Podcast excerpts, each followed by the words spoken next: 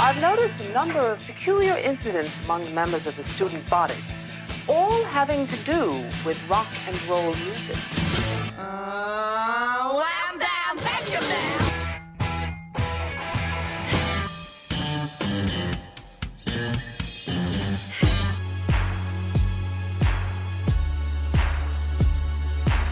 Now, if you don't think this song is the greatest song ever, I will fight you. The drive-by truckers have taken the Southern rock formula and turned it on its head. I'm Greg Kot from the Chicago Tribune. And I'm Jim DeRogatis from WBEZ and Columbia College. The truckers join us in the studio, and later, Greg and I review the new album by the animated supergroup Gorillaz. That's all coming up on Sound Opinions.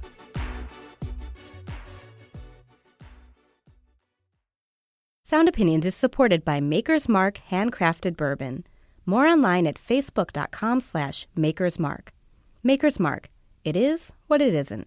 Maker's Mark Bourbon Whiskey distilled in Loretto, Kentucky reminds listeners to drink responsibly. From WBEZ Chicago and distributed by PRX, you're listening to Sound Opinions. And now it's time for some music news.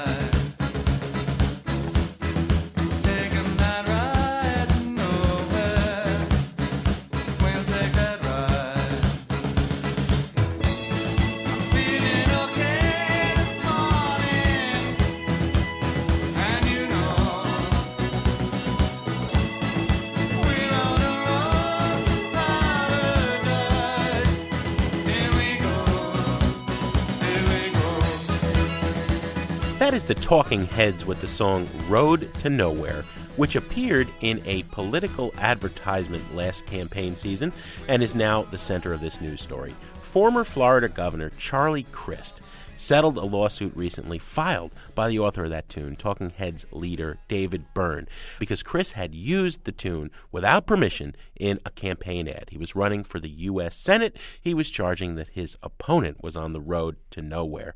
Greg, we've had these things throughout rock history where, where artists take offense that a candidate has used their music. But the interesting thing about this one was that part of the term of the settlement, which the whole deal wasn't released, Byrne's original lawsuit was for a million dollars, was that Crist had to record a YouTube video apologizing. Here is the former governor of Florida with that apology. Hi, I'm Charlie Crist. During 2010, I ran for a seat in the United States Senate. During that campaign, a video advertisement utilized a song made famous by David Byrne and the Talking Heads called Road to Nowhere. The advertisement was posted on my campaign website, on YouTube, and sent out via email. Regrettably, the campaign did not ask permission to obtain a license from Mr. Byrne. In fact, Mr. Byrne has never permitted his songs to be used for advertising of any kind, a position I respect deeply. The use of David Byrne's song and his voice in my campaign advertisement without his permission was wrong and should not have occurred. I sincerely apologize to David Byrne for using his famous song and his unique voice in my campaign advertisement without his permission. That's a little bit of Charlie Crist's apology to David Byrne, the latest YouTube hit, Jim. As right up there with Rebecca Black, huh? As you said, there's been a long history of this stuff. For some reason, Republicans and rock stars have never gotten along, and uh, we've had conflicts with bands like Heart, Bon Jovi, Rush, Van Halen, Don Henley, Tom Petty, Sting, the Foo Fighters, all complaining that uh, Republicans misappropriated their music. But this has got to be a first, the first viral apology from a Republican to a rock star.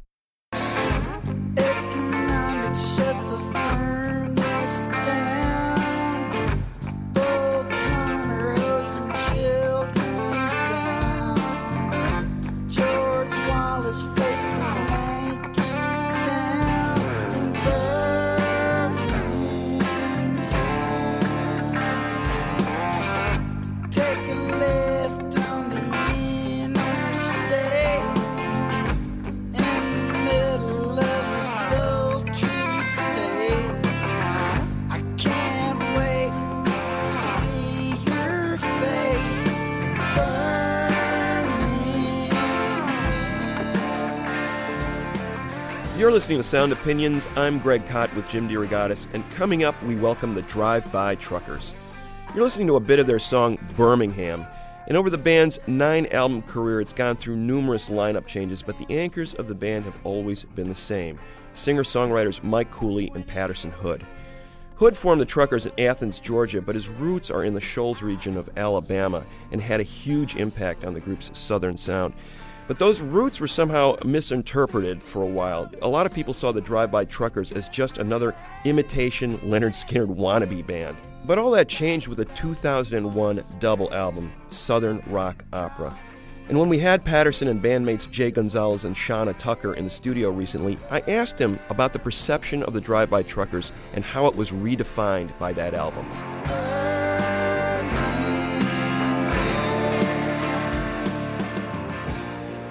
Oh, I think everybody thought it was kind of a jokey thing because of the name, and you, know, you got to be careful what you name your child. Yeah. you know, you know, it, it might seem like a good idea that night you're drunk at the hospital and they're born, but then you know, year, year, years later, that poor kid's you know having to live with being Zoe or something. You know, So- Exactly. But you told me the other day you had been working on that record for a while, while the first three records were out. Yeah, six Yeah. years. We the, the beginning of that record predated the Truckers by a year, and uh, it was just something something a, a friend and I were working on that was we were thinking was going to be a screenplay, and then I got busy doing the Truckers, and that story got incorporated and became this like side project we were going to do. We weren't even originally going to call it a Drive By Trucker record.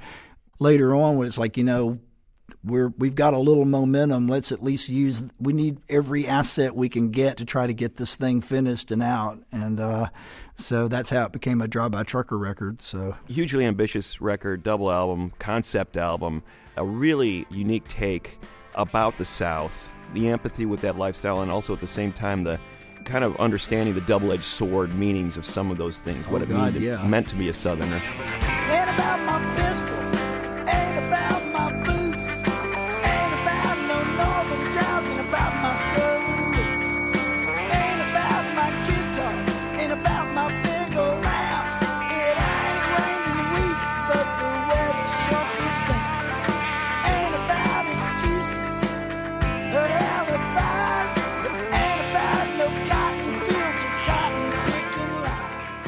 I also think it puts you in, a, in an interesting place as a band from a standpoint of that's who you were. Oh yeah, it's they're writing about Lynyrd Skynyrd, therefore they are Lynyrd Skynyrd. it did threaten to typecast us a bit, you know, and uh, you know it became our Fonzie.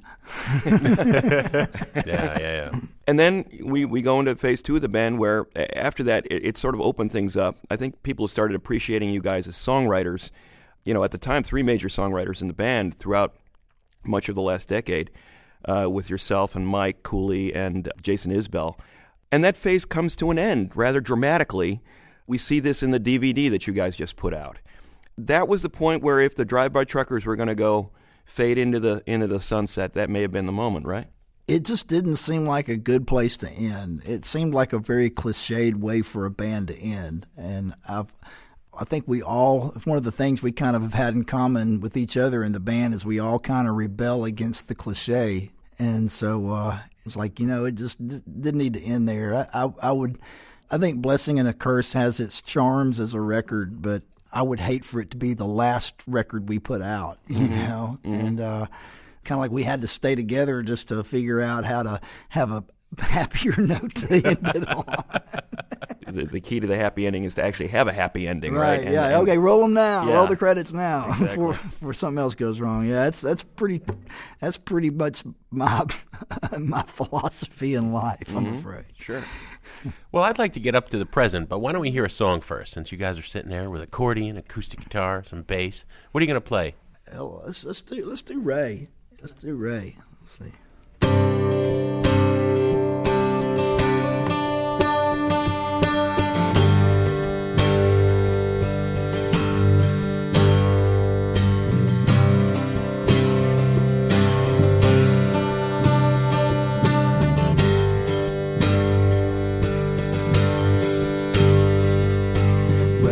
gotta tell you. You gotta come get that gun back. Cause there's things that I've been shooting at are getting all too real. Don't wanna hurt nobody.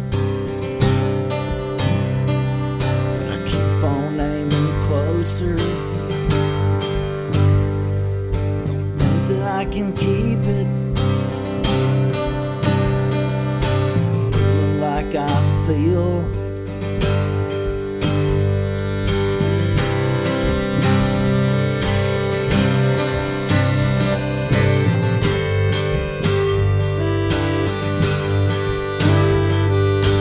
I know I told you that I'd keep it for you. I know I said I trusted me with it more than you. But something happened last night that made me reconsider. And I need you to drive out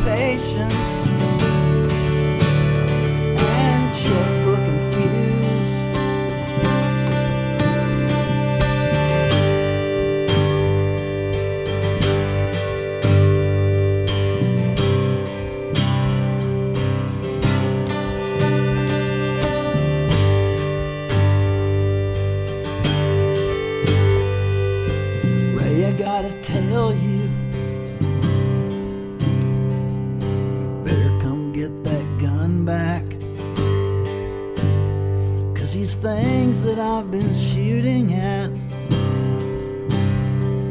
are getting all too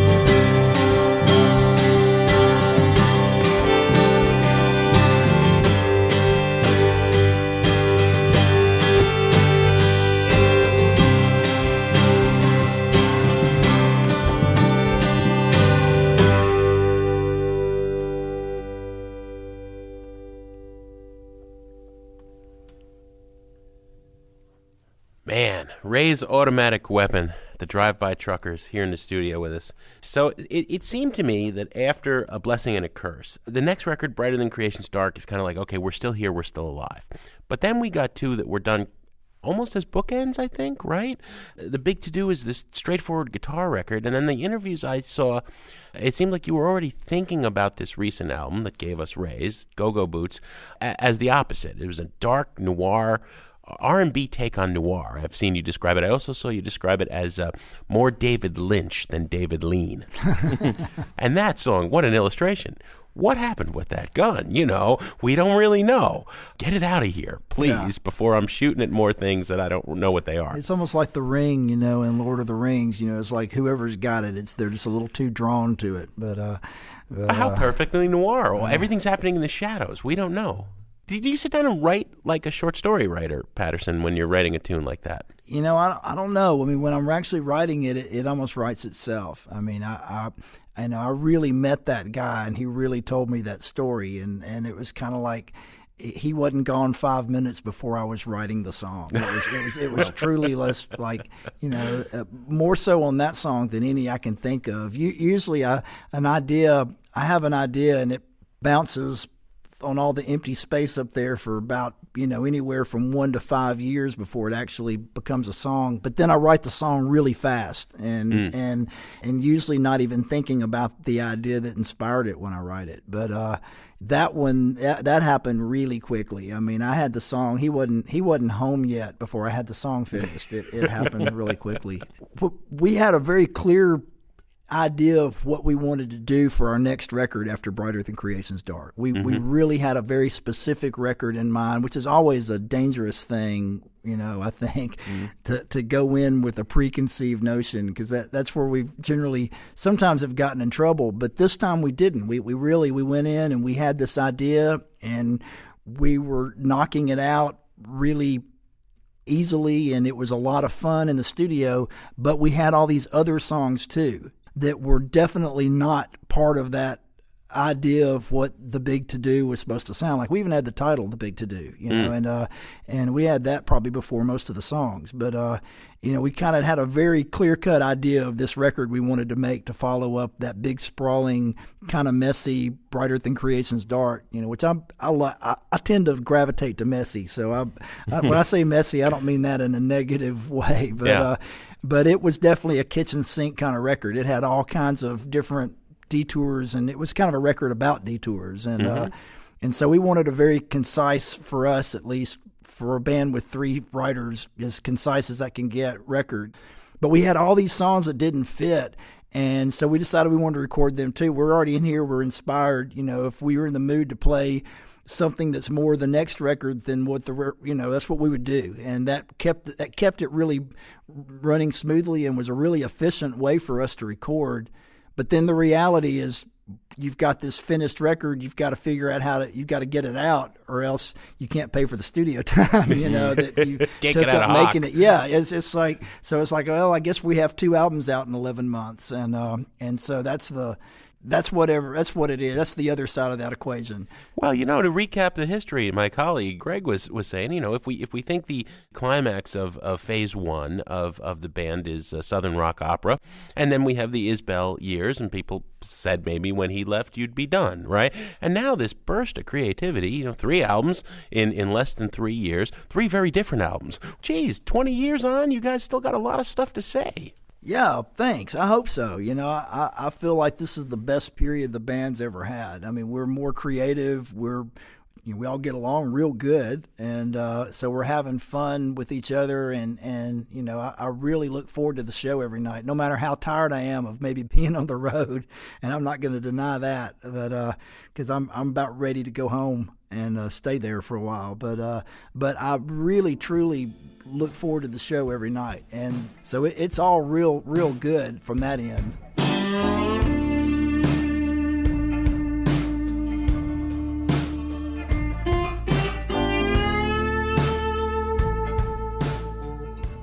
Coming up on Sound Opinions from WBEZ Chicago and PRX, more with Patterson Hood, Shonna Tucker, and Jay Gonzalez of the Drive By Truckers.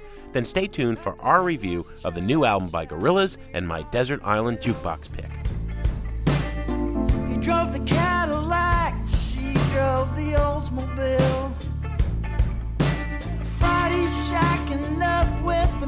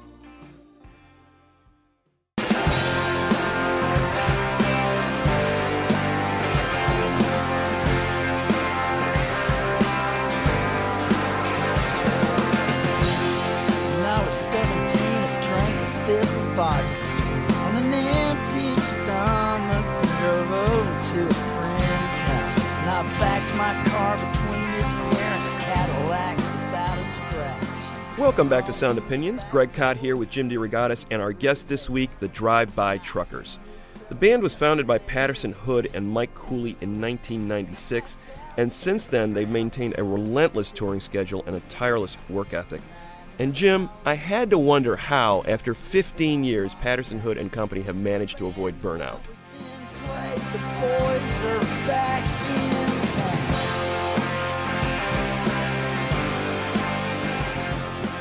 I think it helps that we've got a lineup that everybody's really sympathetic with each other. I mean, we really, you know, everybody in the band really truly pulls together, or else we couldn't do it.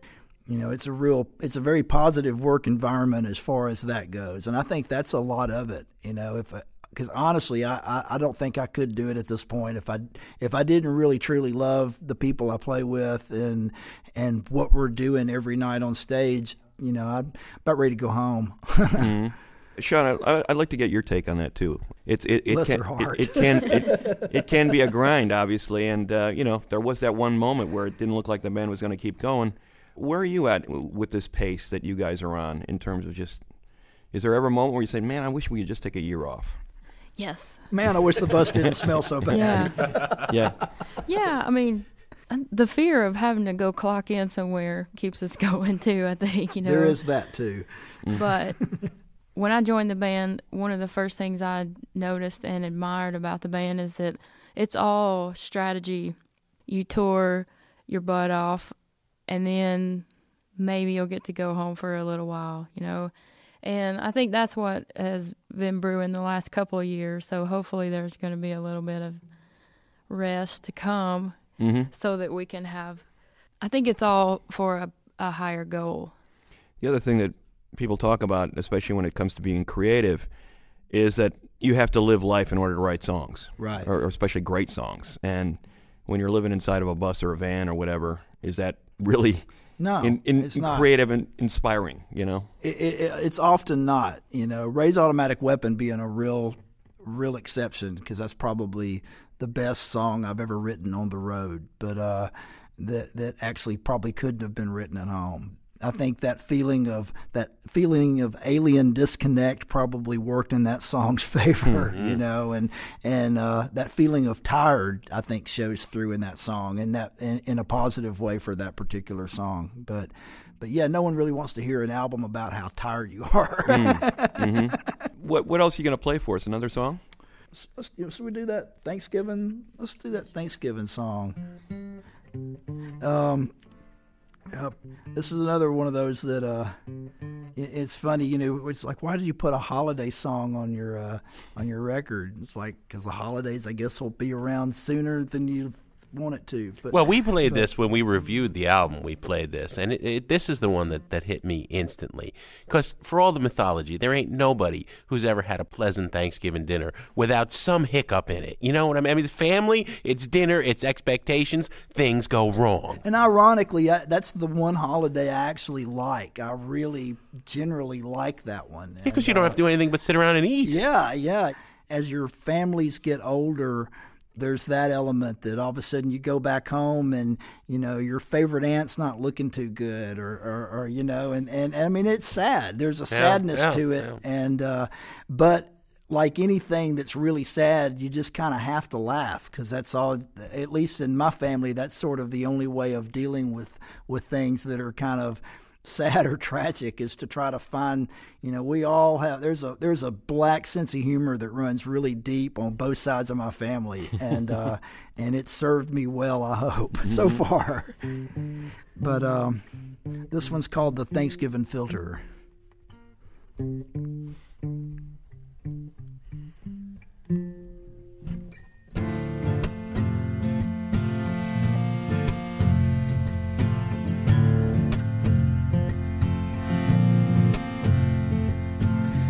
Grandmother's wheelchair is sitting in the corner. We all sure love her, but the little ones avoid her. she's gray haired and wrinkled, and her burden looks heavy. 90 years of survival can look awful scary.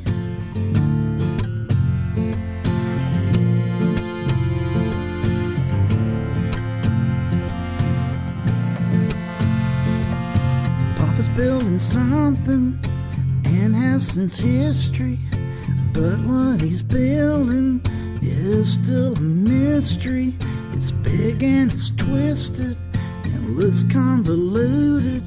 It don't have a function, but you better salute it.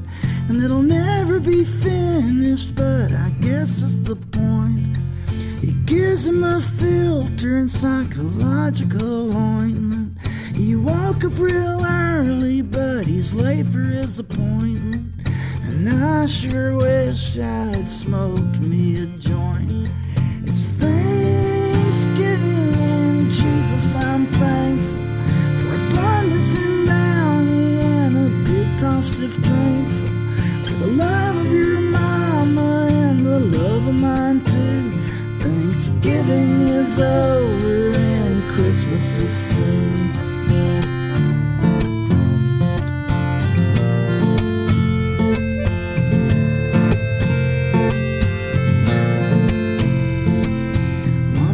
She's trying to live in the present. Don't let him have a heart attack before we pay off the presents. Granddaddy's gone, but he didn't live the bench. He tried to phone, but he didn't leave a message. It's Thanksgiving and Jesus, I'm thankful for abundance and bounty and a big tall stiff drinkful. For the love of your mama and the love of mine too. Thanksgiving is over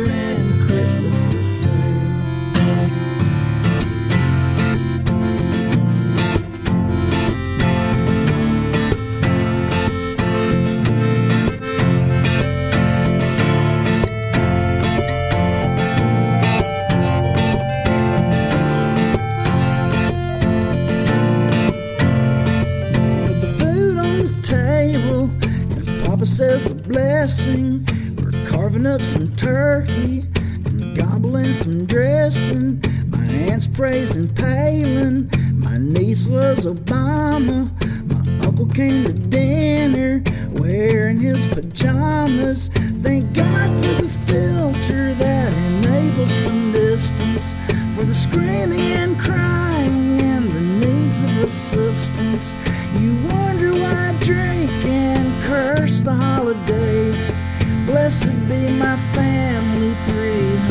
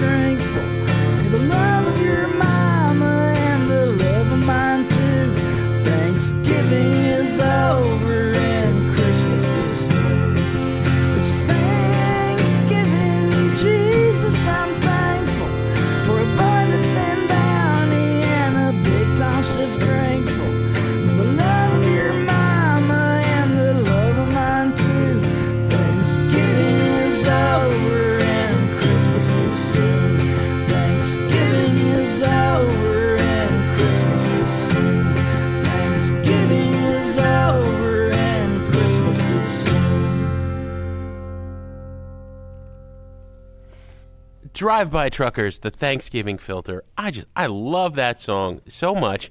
And I think you guys have made history. Alice's Restaurant by Arlo Guthrie, right? A great Thanksgiving song, but it's really a talking poem, right? Right. I cannot think of another great rock anthem anywhere, you know, any genre about Thanksgiving. You know, the first the first song of Cooley's I ever heard was actually about Thanksgiving, and uh, it's never been recorded. I, I bet he don't even remember it. I wonder if he even has a copy of it anywhere. But it's a great song. I, I wish he would revisit it. Yeah. then we could have two Thanksgiving songs. We Or you could do like a, a, a you know- Thanksgiving mini set. Yeah, yeah. The prolific drive-by truckers, uh, Patterson Hood, Shauna Tucker, and Jay Gonzalez are here with us today in the studio. So prolific, so many albums, and yet still enough time for side projects on top of that. In recent years, you've worked with both Bettye LaVette and Booker T. Jones, basically as as backing bands on two high-profile albums. First of all, how do you find the time to do that stuff? And then, what are they expecting from you guys?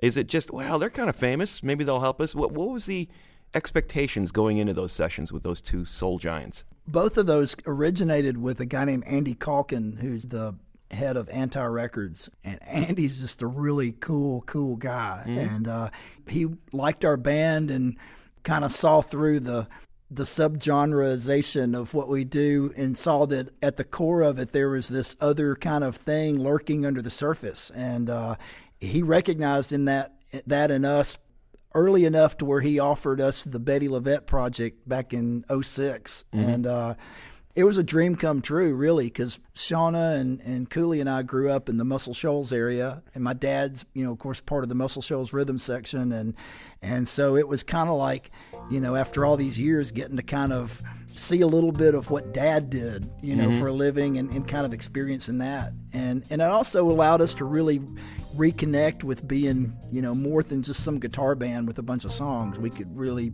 sink our teeth into playing this other kind of genre of music that we all love so much. Oh, baby, do you understand me now? Sometimes I get a little mad, but don't you know ain't nobody always an angel? When things go wrong, I might act bad. Somebody whose intentions are good. Oh, I don't wanna be misunderstood.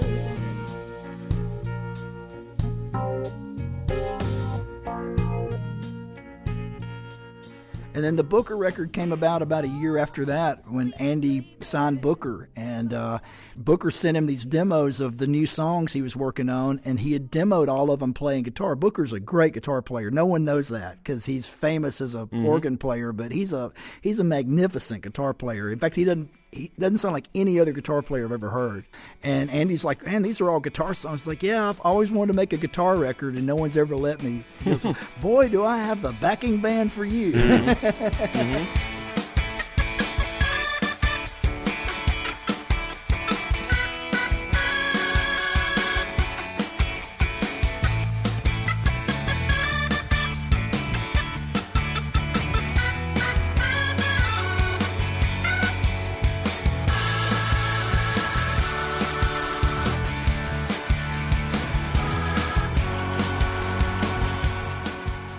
But because of our schedule, we had four days to work with. We literally had four days before leaving for a tour, and, and we went in there and you know met him on the first of those four days and recorded that record really quickly. So these side projects, these nine albums, this nonstop touring, and in between, just to slow down, you make solo albums.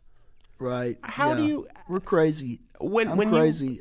you have a song though, Patterson, uh, how do you determine this is a drive-by trucker song? This is a song that doesn't fit. I'm going to put on a solo album. I mean, how do you even tell? you know the the Killers and Stars solo record was really I wasn't I didn't know I was making a record. I was just demoing a bunch of songs. I was going through a divorce and a really just horrific time of my life, and the band wasn't getting along very well either. And uh, I pretty much locked myself in the kitchen for a couple days and made that just to basically keep from doing something a lot more destructive. Rising sun, rising sun, beating down on me. I'm my daddy's rising sun, world in front of me. Daddy, he ain't smiling none. Could his problem be? He just says, my foolish one, you live too dangerously. But daddy, I ain't hurting none, spread in front of me. Be a fool not to pleasures offered me. you know, kind of years later, I, I got talked into releasing it, and I, I'm proud of it. You know, it was one of those things where I basically sold that record to, to the label we were signed to then in order to fund my honeymoon when I got married again. And uh, Where'd you Where'd you go? we went to Amsterdam and Paris, and we had All right. we had a and came home with a baby. You know, so we had a, we, it was it was great. You know, I got more out of selling that record than I've ever gotten from anything in the music business. you know, Well, can we get one more song from you? we'll do Mercy Buckets, or should we do Everybody Needs Love? Oh, I don't know. What do you what do you come on! You got to You got to give us that one. All right, all right. I We'll love give you that that song. one. We'll give you that one then. It's uh, you know, we've made non-studio records and never recorded a cover. But Eddie Hinton's kind of a special case for all of us because he uh, he's from our hometown, or at least he lived in our hometown for many years around the time I was growing up, and he played with my dad and. Um, and along the way wrote some of the most beautiful songs that no one's ever heard. And this song, to me, should have been like as big a hit as "When a Man Loves a Woman" or something. I mean, to me, this is like one of the classic soul songs, except it only sold a couple of thousand copies in Sweden or somewhere. So, um, so uh, this song's called "Everybody Needs Love."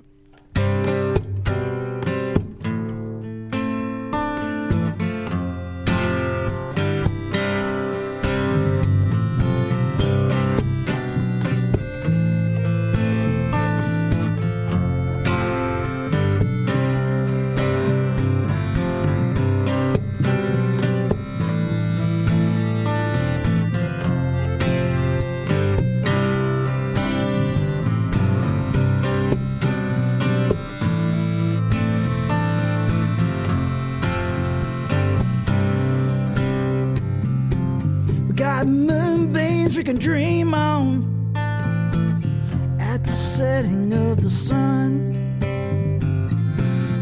and the stars we can wish upon when our working day is done. Sunsets we can cry over, have our troubles on the run. But more than these miracles above, good people, we need love.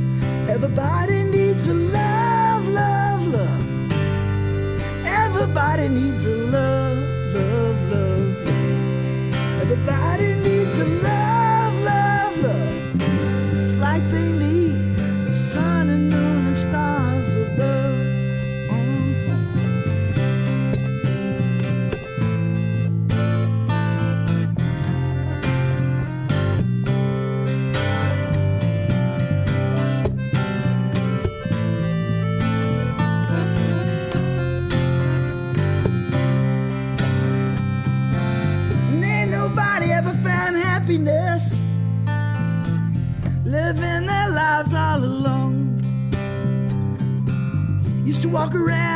didn't need nobody to make me happy and belong. One fine day, found myself in trouble, way down without a friend. Along came the love of a real fine woman. Says she loves me till the end. Everybody needs a love,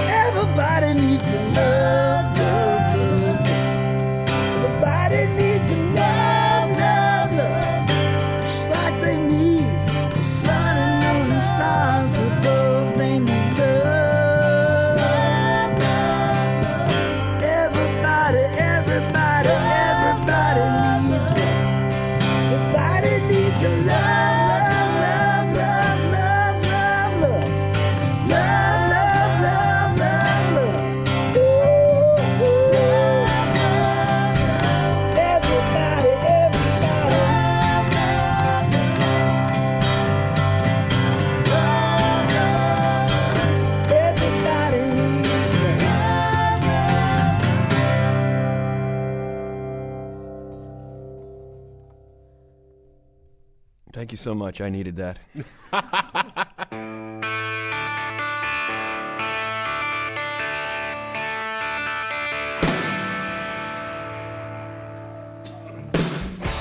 Well, we want to thank uh, the Drive By Truckers, Patterson Hood, Shonna Tucker, and Jay Gonzalez for being our guests today on Sound Opinions. Thanks so much, guys, for coming in. Hey, thanks so much for having us. Yeah, thank you.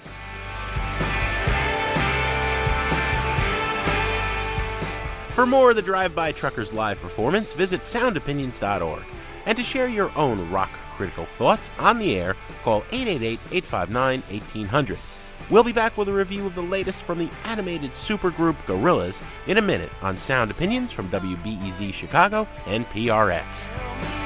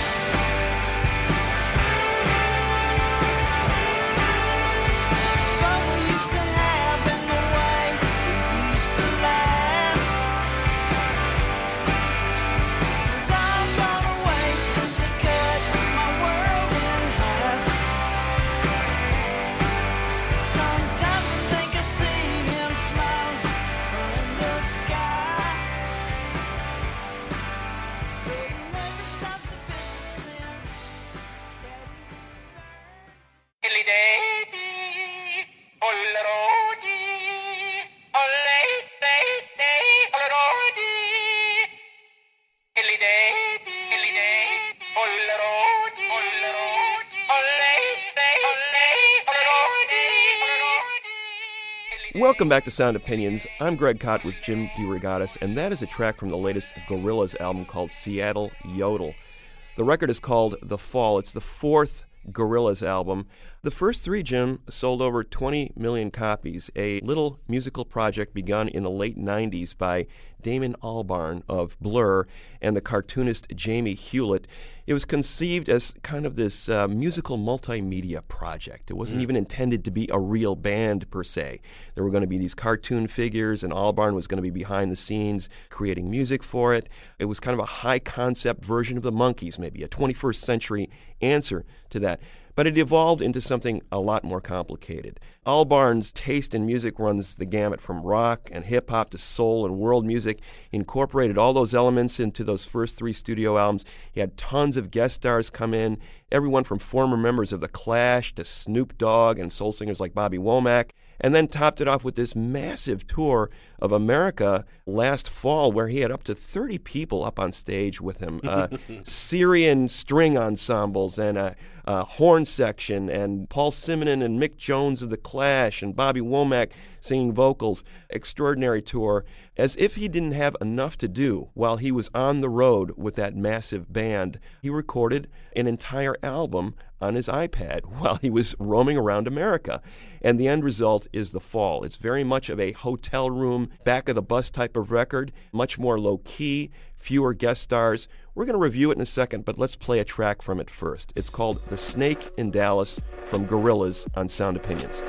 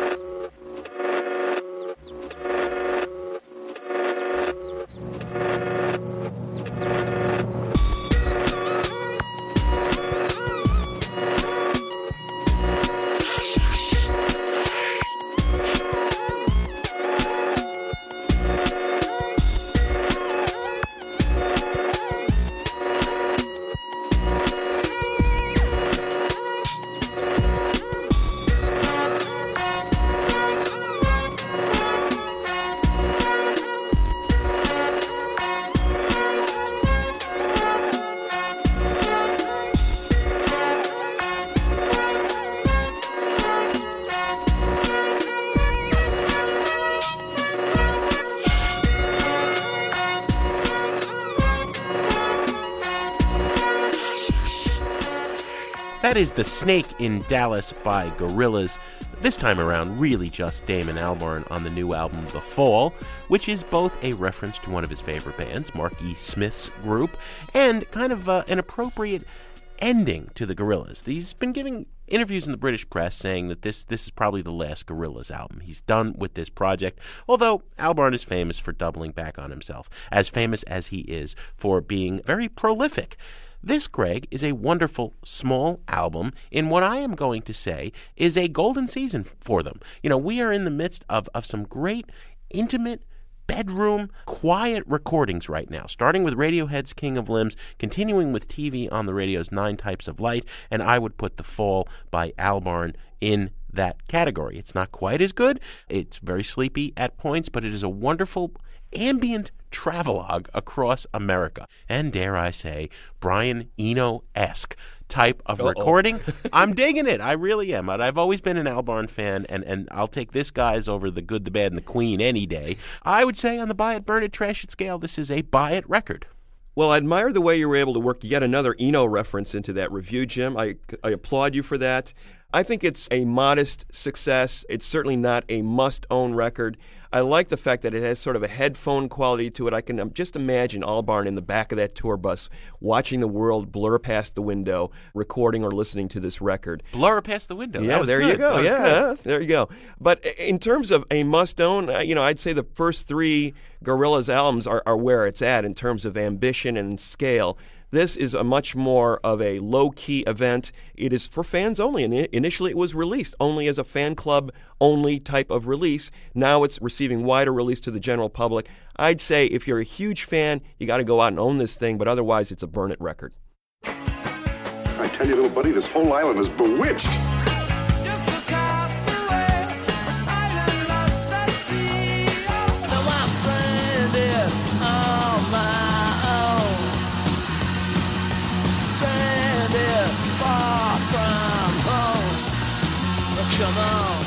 You remember, we were shipwrecked together. Stranded, I'm so far from home. Stranded, yeah, I'm on my own. On Sound Opinions, occasionally we like to take a trip to the desert island and drop a coin in the desert island jukebox to play a track we can't live without. And this week it's Jim's turn. Thank you, Greg. I was looking at the calendar for some inspiration about where I was going to go with this Desert Island Jukebox pick. 20 years ago, on April 23, 1991, John Anthony Gonzalez Jr. died of a drug overdose in New Orleans. The world knew him as Johnny Thunders, co founders of one of the most influential punk bands, the New York Dolls, uh, along with uh, David Johansen, and prolific solo artist until he finally drop dead. Any sort of tribute to Johnny Thunders is a little bit problematic because he is more famous in, in many corners for being a notorious heroin addict than he is for being a musician. And certainly for the last decade of his career and his life, people went to Johnny Thunders shows hoping to see him drop dead on stage.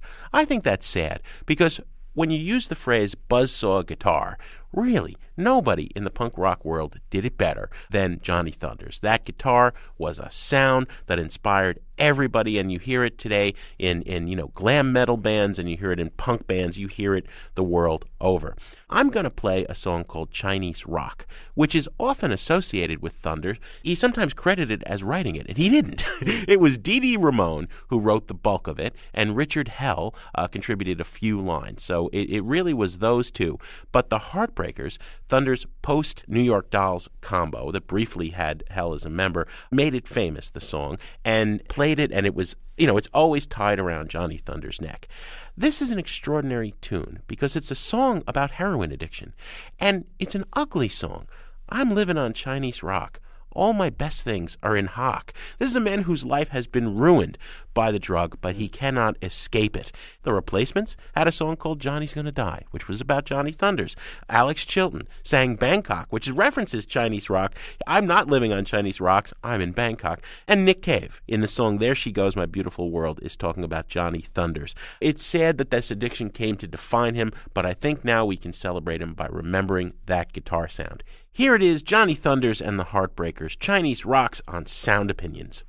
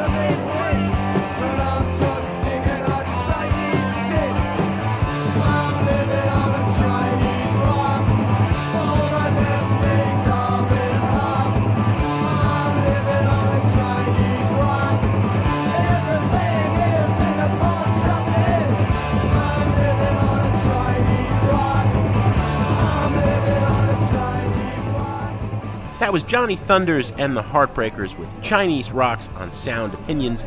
The Sound Opinions Desert Island Jukebox is supported by Maker's Mark. Maker's Mark Bourbon, it is what it isn't. Greg, what do we have on the show next week?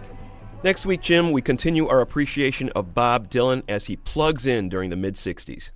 Greg, as always, we have some thank yous to say. Drew Bodker recorded our session with the Drive By Truckers, and our Sound Opinions production team, if they were Drive By trucks. Nick Myers, our intern, would be a Chevy Silverado. Jason Saldana, one of our producers, would be an F 150. Robin Linn, our other producer, is Ram Tough. And our fearless leader, our executive producer, Torey Southside Malatia, he's a heeled hauler. Heeled hauler? Yeah, look it up. Okay.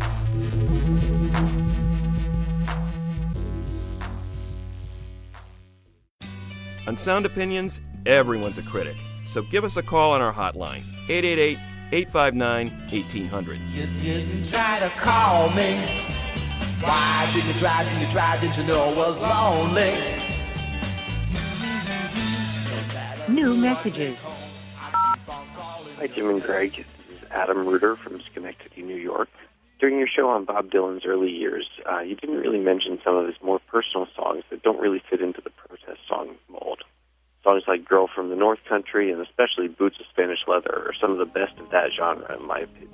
Boots of Spanish Leather in particular gets me because of the clear anguish in the singer's voice from being apart from the one he loves, only to realize that she has no interest in being reunited. Thanks for all the good work. I look forward to hearing more about Bob Dylan as the year continues. Here's something I can send you from across the sea. From the place that I'll be landing.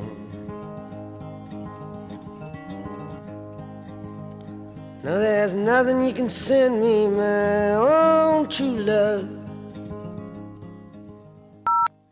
Hi, my name is Gene in Philadelphia. I just listened to your Tax Day show. Very nice commentary on Taxman by George Harrison and the Beatles. I'll never hear the line, Don't ask me what I want it for, the same way again. Remember, though, and no disrespect intended, George, the Beatle least concerned with the material world, as you mentioned, was a great example of someone who can enjoy the full benefits of the material world while still considering it and questioning it. One little tidbit that great riff you mentioned is not a guitar, it is the bass, one of those rare times when George played that bass and Paul played lead guitar. Let me tell you how it will be. There's one for you, 19 for me. Cause I'm the tax man. Yeah, I'm the tax man. Great show, guys, and I encourage everyone out there listening to start the new tax year off by making a generous donation to the show. Be thankful I don't take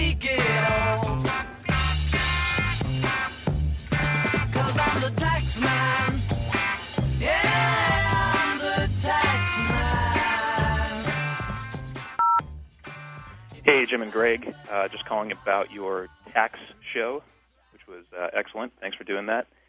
I have a suggestion, which uh, the first thing came to my mind was Camper Van Beethoven, When I Win the Lottery. After all, the lottery is sort of a voluntary taxation. So I would add that to the list. Keep them coming. Thanks. I got me a shack at the bottom of the road, fixing cars and giving toes. Spend all my money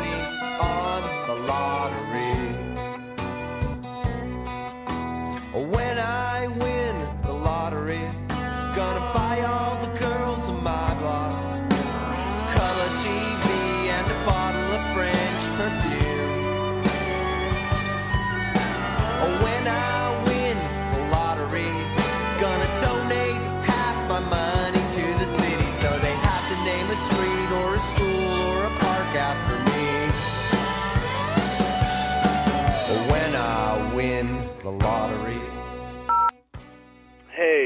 the other guy.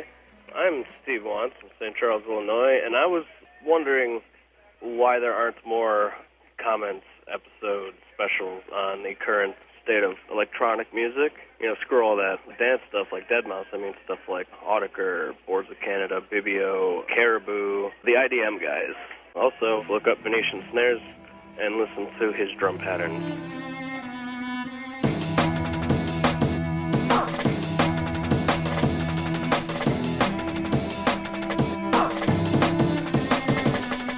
You know, you guys are rock critic. I I understand that. Maybe that doesn't come into your realm very often, but it's quite an exciting field. Okay, thanks. Bye.